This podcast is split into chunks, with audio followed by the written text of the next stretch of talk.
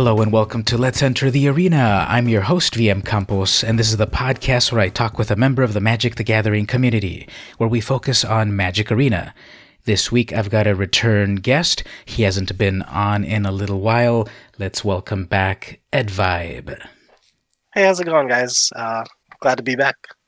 Glad to have you back. So, um, yes, well, thank you for being on the show. Would you like to promote anything, any website streams or anything like that? Not really. Uh, my I guess my Twitch is uh, twitch.tv slash edvibe can't sleep because some of us can't sleep. it's all uh, one word, just straight through E D V I B E, can't sleep. And I think that fits just because there's just too many great games to play. Yeah. So one of the one of the games at the moment to enjoy, of course, is Magic Arena, and we've got uh, a new set that's been out for a little while, and then a new set that's coming out soon, but might not make it to Arena, but we'll get to that. So, War of the Spark has been out for a little while. What do you think in general about the that set? You know, I at first I seeing all the planeswalkers, I was like, this is gonna be not a whole lot of fun. But the more more I played, I was like, it's it's actually not that bad. yeah, oftentimes a planeswalker really just stops everything and you've got to deal with it and it has overpowered effects and everything. But this time with uncommon planeswalkers, there's a whole new paradigm. Yeah, they do really have good effects, but they aren't, you know, they don't pull all the attention to themselves. Definitely. I've had matches where I've just left alone. I think earlier today someone summoned the Domri and it's like, well, I don't even care. I have flyers. I'll just go directly to the head. Uh, and it's I didn't even have to care about their their planeswalker very much. Do you do you find that right. happens sometimes? That it's just yeah, let it do its thing. I'll just attack the opponent.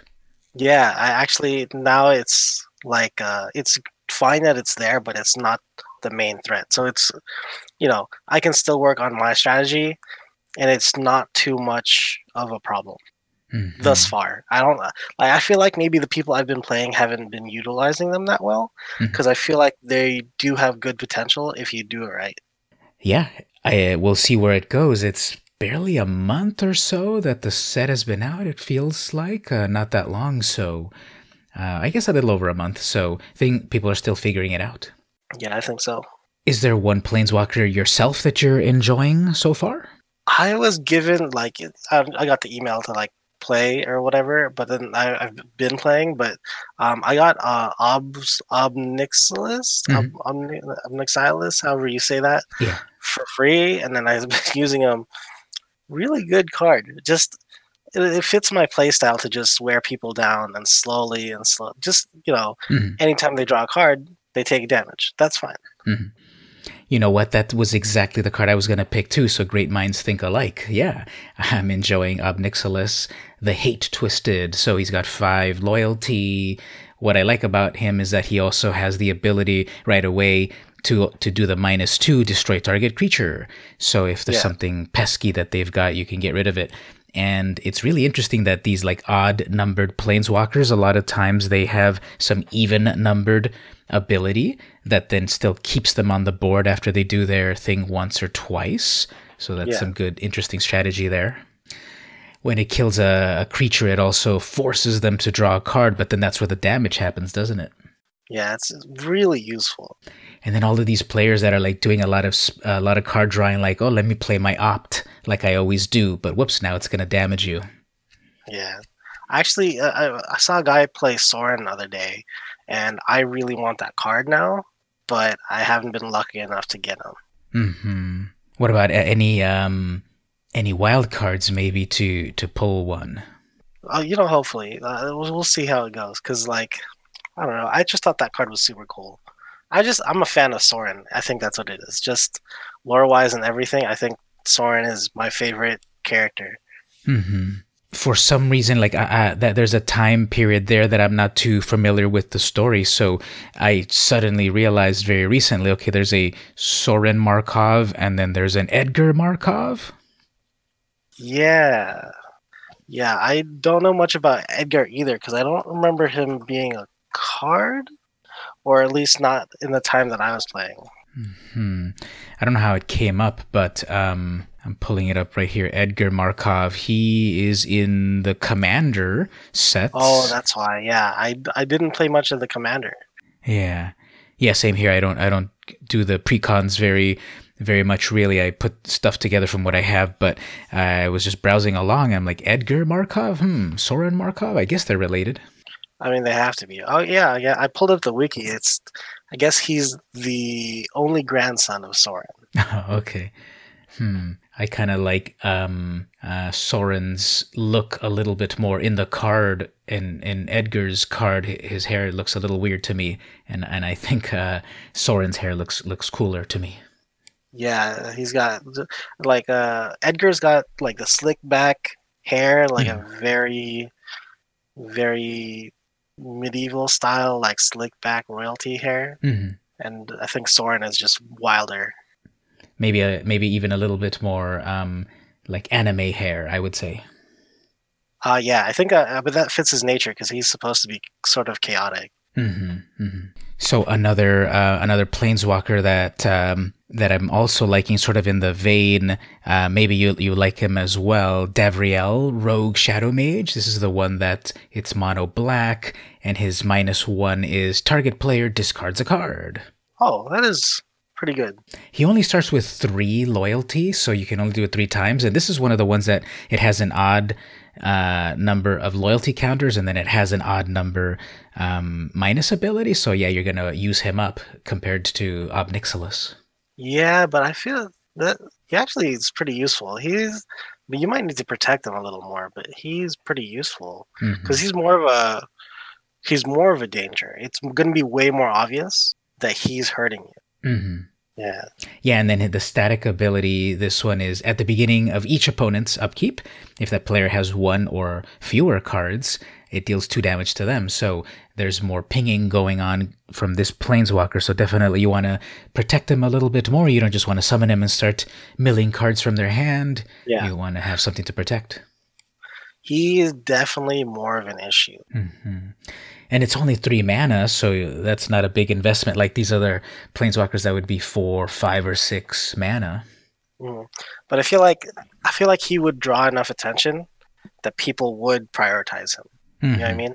I think it, as long as you come out, he can give really good pressure. But someone's gonna focus him. That's so like it's just gonna happen. That people, I don't know. People still have that mentality of they see a planeswalker and they have to focus it. Mhm. But I don't think that's really that important anymore. This guy will definitely be an issue. And if we judge by the market, I suppose Ob Nixilis, uh, I guess it's on sale for about a dollar twenty-three, whereas Davriel is on sale for four dollars and thirty-three cents. Hmm, Yeah, I I can I can see where that's coming from. People could utilize this guy a lot better. I think just passively, just having him out on the field is really good. what do you think in general about all, all of these new walkers having these passive abilities? Uh, I like it. I like the change and having passive abilities. Most of them are really good. Like just just having them out there is really good. hmm Yeah, uh, I there's a there's always something that even if they're not doing their main ability, they've got something else going on. Uh, there's a couple that it does something with your creatures, like plus one plus one. But even if you don't have a creature, it's doing something else. So yeah, these passive abilities, they're they're a new paradigm, and it really makes for some complex board states. Yeah, I I played this guy with the the shield mage, Teyo. and I like gave him hexproof, and I was like, that is a really good card, but it doesn't matter because I'm gonna I'm just gonna kill him through combat. Mm-hmm. Yeah, Yeah, Teyo, he's like the one of the newest planeswalkers. Yeah, he gives you hexproof and and he makes little shields and he also has this uh you can use them twice and he'll still hang around because he won't use himself up. Um so yeah, hexproof is always fun. There's uh Karn's Bastion, which is a land. I think it's a rare land, and that's one of the tricks to then plus one your your planeswalkers because that land it lets you proliferate. You pay four mana, tap it, and then it proliferates. Ooh. Oh, interesting. So I've done that a few times with some of these just minus walkers. Uh, I have um, I have a uh, Karn's Bastion land as well, and it it just pumps up your your planeswalkers They can't do it themselves. It's nice. It gives you a nice colorless mana, so it's pretty useful. Yeah, it gives you the land, or if you need to proliferate, it gives you that too. So giving you more more options and choices. I think they've uh, that, that's a great land to to have. Are there any other War of the Spark cards that are standing out to you at the moment? Uh so the command the Dreadhorde. Mhm. I don't know if you know what that card is. Um, it's a it's pretty high mana cost. It's uh, four colors and two swamp, but it's like choose any number of target creature and or planeswalker cards in graveyard. Uh, command the dead horde dread horde deals damage equal to the total converted mana cost of those cards. Put them into the battlefield under your control. Yeah. It's like a mass steal. Yeah, it's pretty pretty good, and that's a lot of damage. I feel like if you run a lot of creatures, Mhm. you know, this is like a real late game, uh, end game sort of thing to play, because you'll definitely have the mana, and if you just run your creatures right, if you're willing to make that sacrifice, at least you know go for the trades, you're definitely going to cause some damage there. hmm Yeah, this reminds me a little bit of uh, when did it come out? Maybe Corset, or it was called Mnemonic Betrayal. Uh, this is uh, this is um, a uh, single generic, one black, one blue. That one lets you basically steal uh, things also from from people's graveyards. You can cast this one. You do have to pay their casting cost and such, uh, but it lets you steal stuff from everyone's graveyards. Uh, that one was from Guilds of Ravnica. Wow. Yeah, I really like. Uh, I was really into the whole graveyard manipulation thing um, a while ago, Mhm. and but I think the last few sets they weren't really good for for doing that. So I was like, well, I, I guess I'll give up on it for now. Mhm. But that card is pretty nice. hmm And on Arena, the animation's really epic because if you see the card, you see some sort of some sort of skull and like there's green ectoplasm or something. In in Arena, you there is like someone's head that opens up and this skull comes from it, and then this dagger stabs it in the head, and all the green stuff flies out everywhere. So it's really epic Oh. animation. Nice. I think I think uh, Arena's doing a good job of putting some of these, you know, uh, static cards into a world of animation um, that you can enjoy in in the game. It would be cool if they had some kind of cool animation for Command the Dreadhorde, like everything comes out of the graveyard, like walking to your side or something. Oh, that would be cool. I think uh, like card specific animations would be super cool to just have. Yeah. Yeah, but yeah, I think Arena has nice bells and whistles to keep you like entertained, just to do stuff, hmm just to like play a card. You're like, this is cool. I like the, what happens. Yeah, and it's cool that they're like not so they don't like lag things. You play a card, it does its animation, and you keep on going. It doesn't feel like anything lags, even if you do these cool effects. Yeah. If you play with the backgrounds of some of these battlefields, do you know you can kind of like interact with them? Yeah, I've actually I've been doing that because uh, at some point people take their time, and so I'm like, all right, well, let me just click around. And so yeah, I've been having fun playing with the backgrounds. I've been playing Arena for a while now, and I remember before you could do that, you would see like I don't know a little lizard or something walk by, and you would tap it, nothing happens, and then eventually they did add that that you could interact with the backgrounds and stuff would happen, like on the the top of uh, of Bolas's Citadel, you can tap the the buildings behind uh, the Citadel, and like they light up and they and they ignite the beacon and all that fun stuff. Right, right. I think that was like a big thing for people. They they were really requested that to be a feature, Yeah. which yeah, it's pretty cool. it's cool that the team listens and then um, does what it can to to apply and appease these things. hmm Another War of the Spark card that I like is Dreadhorde Invasion. It looks like we've all got a theme here. We've got black cards and related to these to these zombies, huh? yeah, yeah. This is a biased podcast of us being uh, black players. Yeah. Well, it's the funnest. It's the funnest and most evil color. Oh man, I just you know, I I really enjoy playing black just because I feel like people are so they don't realize their life is a resource, hmm you know, and I feel like playing black, you you can understand that better. Hmm Yeah, I, I listen to a lot of um, Mark Rosewater's podcasts. You know, one of the head honchos in Magic, and he's gone. He's he's at uh, what did I see? Like he's like on episode 630 something. So every week he does one of these and he talks about so many theories in, in magic. And he did a few podcasts where he talks, you know, like 30 to 40 minutes about each color and its theory and all of that. And what I really liked was that he explained it in a way about black is a lot about winning at any cost. And so, yeah, your life total, you start at 20, and as long as you win with one life, you won so right. if you even have to kind of hurt yourself to some degree, um, I have um, I've been playing a little bit of Commander in real life, and I have um, this card from back in the day, Lake of the Dead. It was from Alliances, and basically it lets you. It, it's a land that generates black mana, but in order to even play it, you first have to sacrifice a swamp. So, okay, well, what, what's the trade off? Well, once you've got that card, Lake of the Dead, you tap it and you sacrifice another swamp, and that swamp then gives you four black mana. So you're chewing up your own lands, but you're getting this crazy mana advantage in black, which you just have to be careful of because obviously you can destroy all your own swamps, but you can you right. can get pretty far with it. Yeah, I think. Uh, do you remember Dark Ritual? I love that card. Yeah. For having three mana because it's just a nice little boost, mm-hmm. and it really doesn't cost anything. Mm-hmm. Yeah. Yeah, one black mana gives you three black mana. I really like that. Yeah, it's really really worthwhile.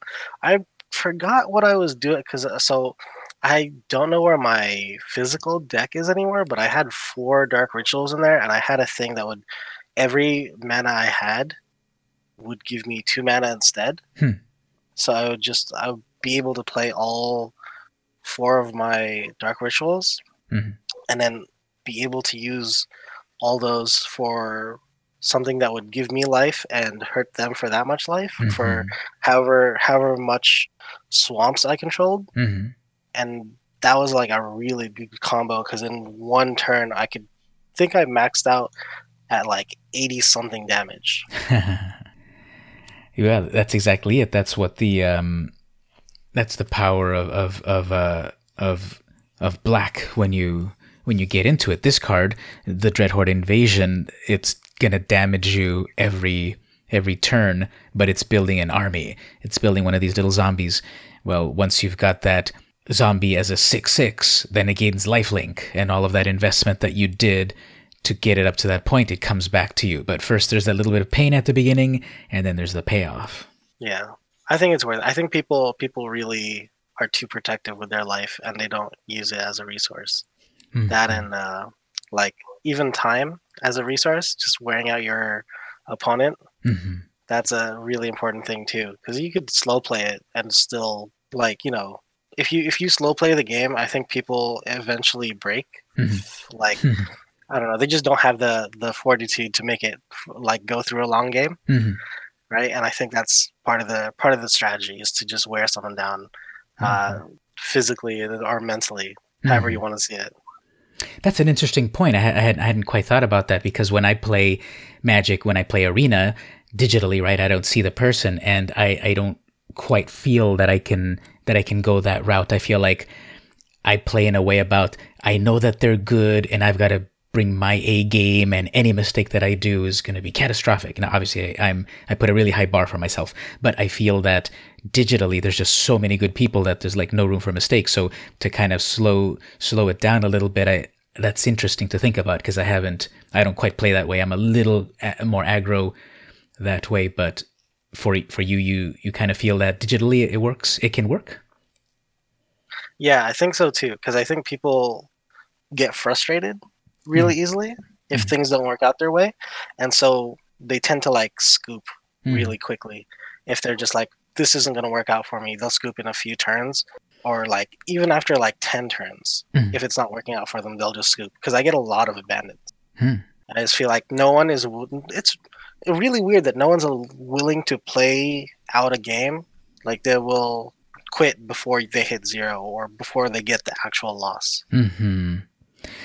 I, I have to admit, I think I, I, I'd be one of those if you ran into, if you ran into me, I, I feel like that, that like, okay, I've got my strategy. I got my cards. I got this, this hand, this opening hand. I think my strategy is going to come together. If it starts to kind of fall apart, I, I think I sometimes do scoop when I see like, well, it's, uh, I thought it was going to work out, but maybe not.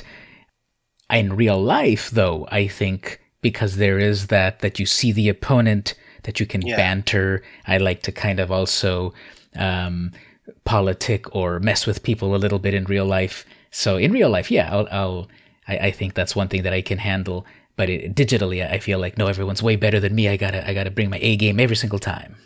Right. Yeah. I I like to do. The, I have the mentality where it's not over till it's over. I really have no quit until you know it's done with. Mm-hmm. I have to get the L before I'll take the L.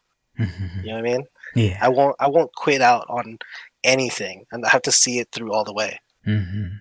Well, I think that's what most of the pros have that mentality as well. So, so that's good. You've got that because then you can uh, you can see it through, and you never know things might turn around. And I have to admit, there have been times that it had looked pretty dire for me, and then I I did keep at it, and yeah, th- things do turn around. And when they turn around, that's like the best feeling because it works out.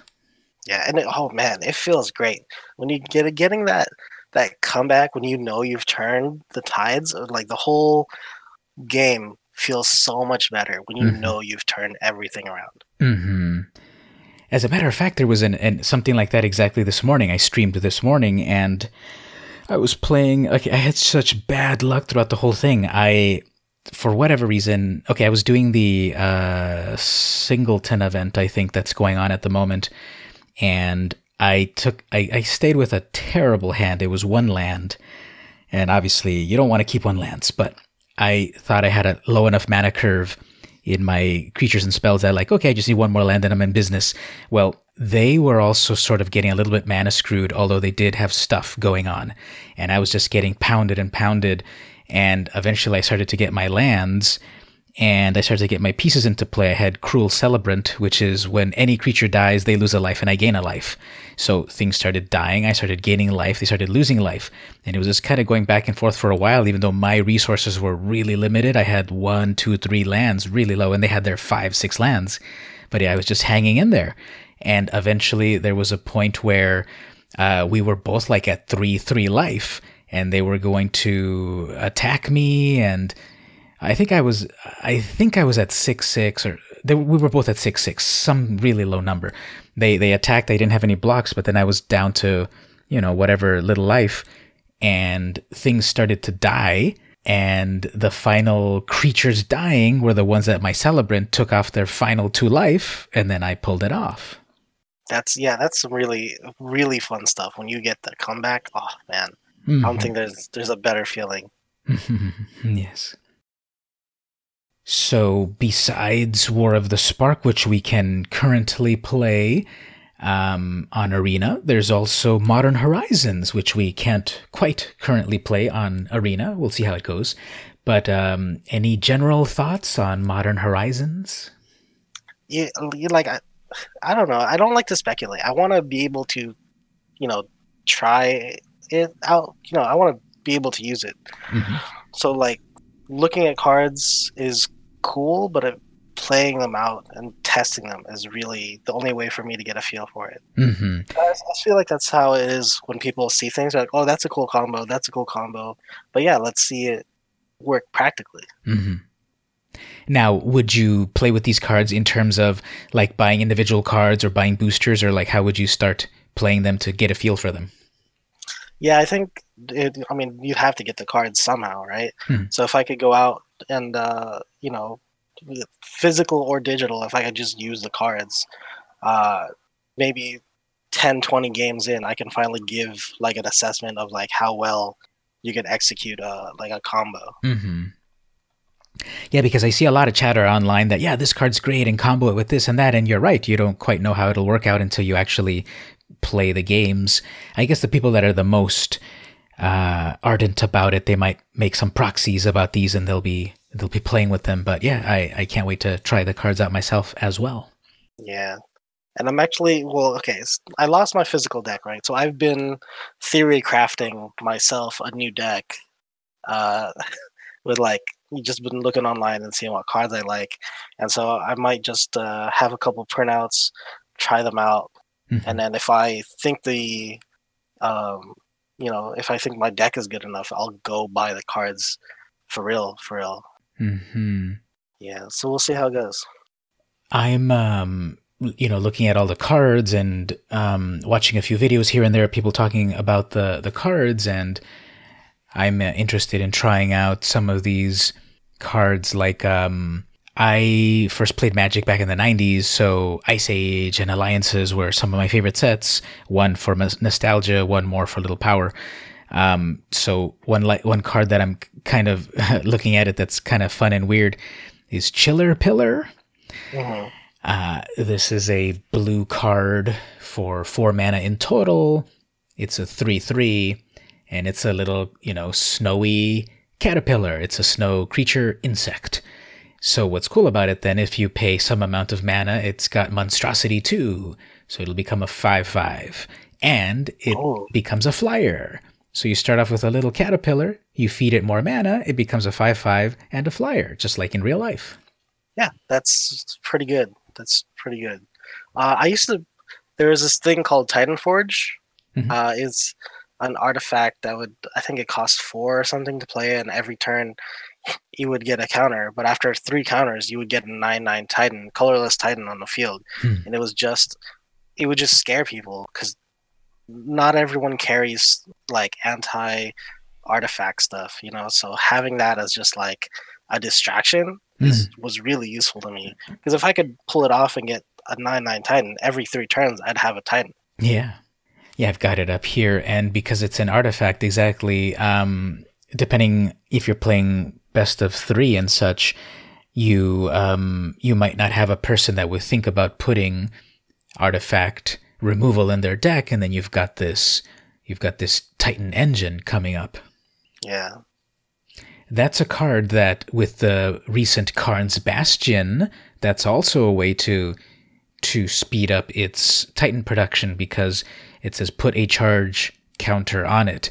Well, that's a counter, which Karn's Bastion will, when you proliferate, will let you add another one. So this would be an even faster way. You you tap the you pay the three and you tap the Titan Forge to give it a counter, and then you pay the four and the tap on the uh, Bastion, and then you give it two counters at a time. Yeah, yeah, and then you just you know it's just a scary thing to see, or it's a it's enough of a distraction that people give it attention for sure. Because mm-hmm. nine nine is no joke, no matter what it is. Yeah. Yeah, that's true. Sometimes people maybe focus a little bit too much on a creature or a planeswalker, but these other permanents, like like an artifact, that it'll eventually go off, that's yeah. something to keep an eye on. Like uh, Elixir of Life, super good card. Mm-hmm. you could just it costs one mana. You can just leave it out there until you need it. Get five life, shuffle it back into your deck with the rest of your um, graveyard. Hmm. Oh yeah, yeah. I pulled that up. Uh, Elixir of Immortality. Uh, that's it. Elixir of Immortality. Hmm. You gain five life and shuffle it back in. Okay, yeah, that's nice. That's like a a better version of what was that really old card that I used to play with? Um, Feldon's Cane. That one was also an artifact. You would you would reshuffle your library your your graveyard back into your library, but this one's a little better because you also get that life. Plus, you get yeah. the immortality back into your deck. Yeah, I remember. Okay, so I had that card. I pulled it out of a pack, and we played when we. I started getting everyone to start playing Magic again, I remember Angie, but everybody was so upset about that card because a bunch of them had, um, you know, discard from my library or discard from my hand things, and just I would luckily enough pull it in my first or second hand, right? And I would just put it on the field, and they would forget about it because yeah. it's really it does nothing until I activate it. Yeah, and eventually they started seeing how good it was, and they would try to avoid me putting that out on the field. Yeah actually to the point it was so annoying that they all bought uh, elixirs themselves. Because I think Angie has two. Um, I think Paul and John also bought some. Uh-huh. It's a really good card. Yeah, so in that's like you know people talk about meta games and all of that. In your meta game in your local group, that was meta uh, warping, sta- uh, format warping, wasn't it? Yeah, it was. That's interesting because I'm looking at it and it has two artists credited: uh, Zoltan Boros and Gabor Ziv Zivzazi, or apologies, Ziv. How do you say that? Ziv Zazi, something like that. But anyway, I don't see too many cards that have two artists working on a piece. That's interesting. Yeah. Are there any cards uh, that you in uh, in Modern Horizons that you would want to maybe uh, put a put an put an eye on to try out when they come out? Um, not particularly, but I heard that snowlands are coming back, so I feel like something's gonna be important with the snow. Yeah, I've seen like that Chillerpillar. The only way to make it monstrous is you have to pay with snow mana. Yeah, see, so there's gonna be some fun snow stuff, and it's gonna be really nice to see all this weird snow stuff happening again because that hasn't been around for like 20 years. Well, yeah, when there was the original Ice Age and Alliances in 96, 95, 96, I guess. And then when I stopped playing, uh, there was also Cold Snap in 2011, I think, which was like the sequel to the Ice Age block. Uh, so it brought back Snowlands, but that that was already what is that 2011? That was already Yeah, a while ago as well. at least 10 years, over 10 years for that. Yeah, exactly.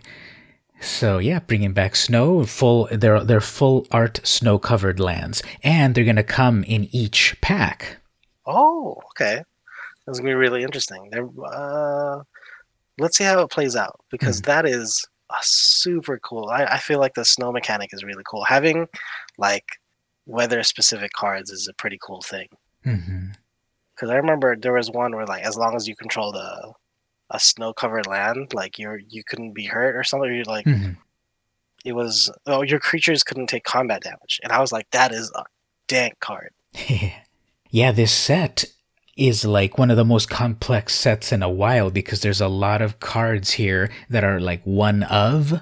So they Yeah. want you to play it with like older cards to augment some deck that you might have played for in the past. But there are apparently a lot of like snow related cards and changelings. Oh, and slivers. Those are like the three big Oh, themes of this new yeah. set. Angela would be happy. She loves slivers. Yeah, exactly. There's already the first sliver, which is climbing in price. It seems to be the most valuable at the moment.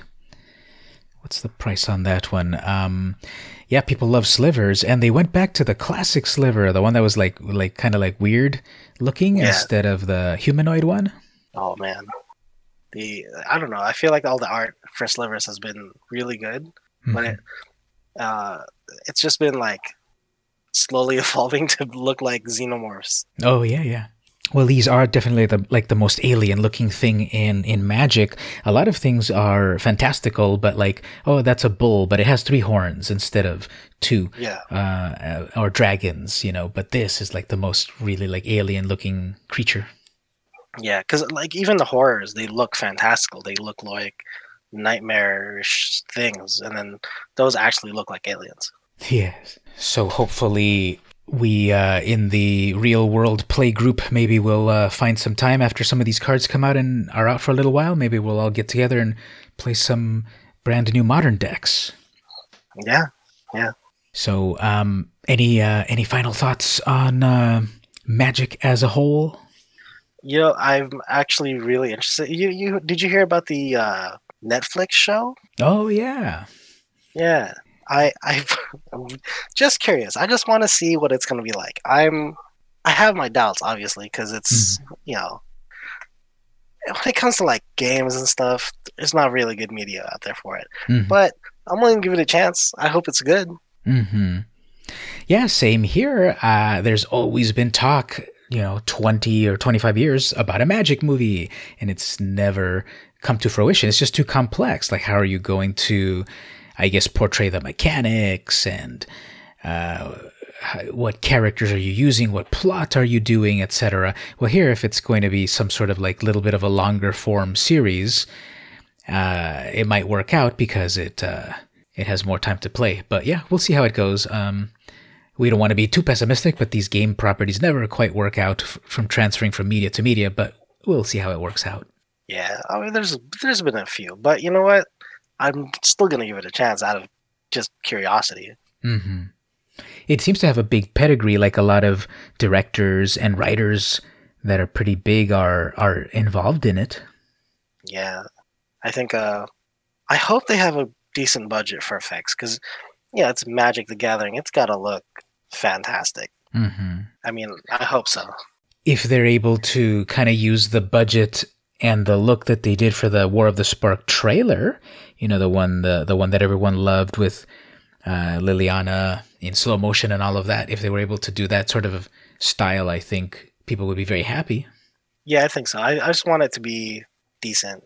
Not like I don't want it to look like sci-fi cheesy. You know what I mean? Mhm.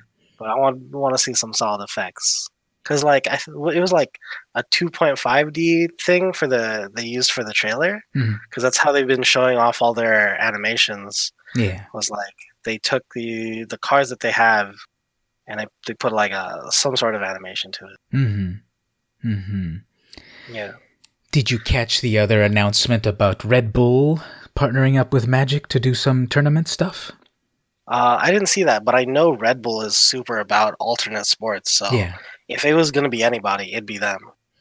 Yeah, and that had a trailer with animation that was completely different. It wasn't anything like trying to be like photorealistic.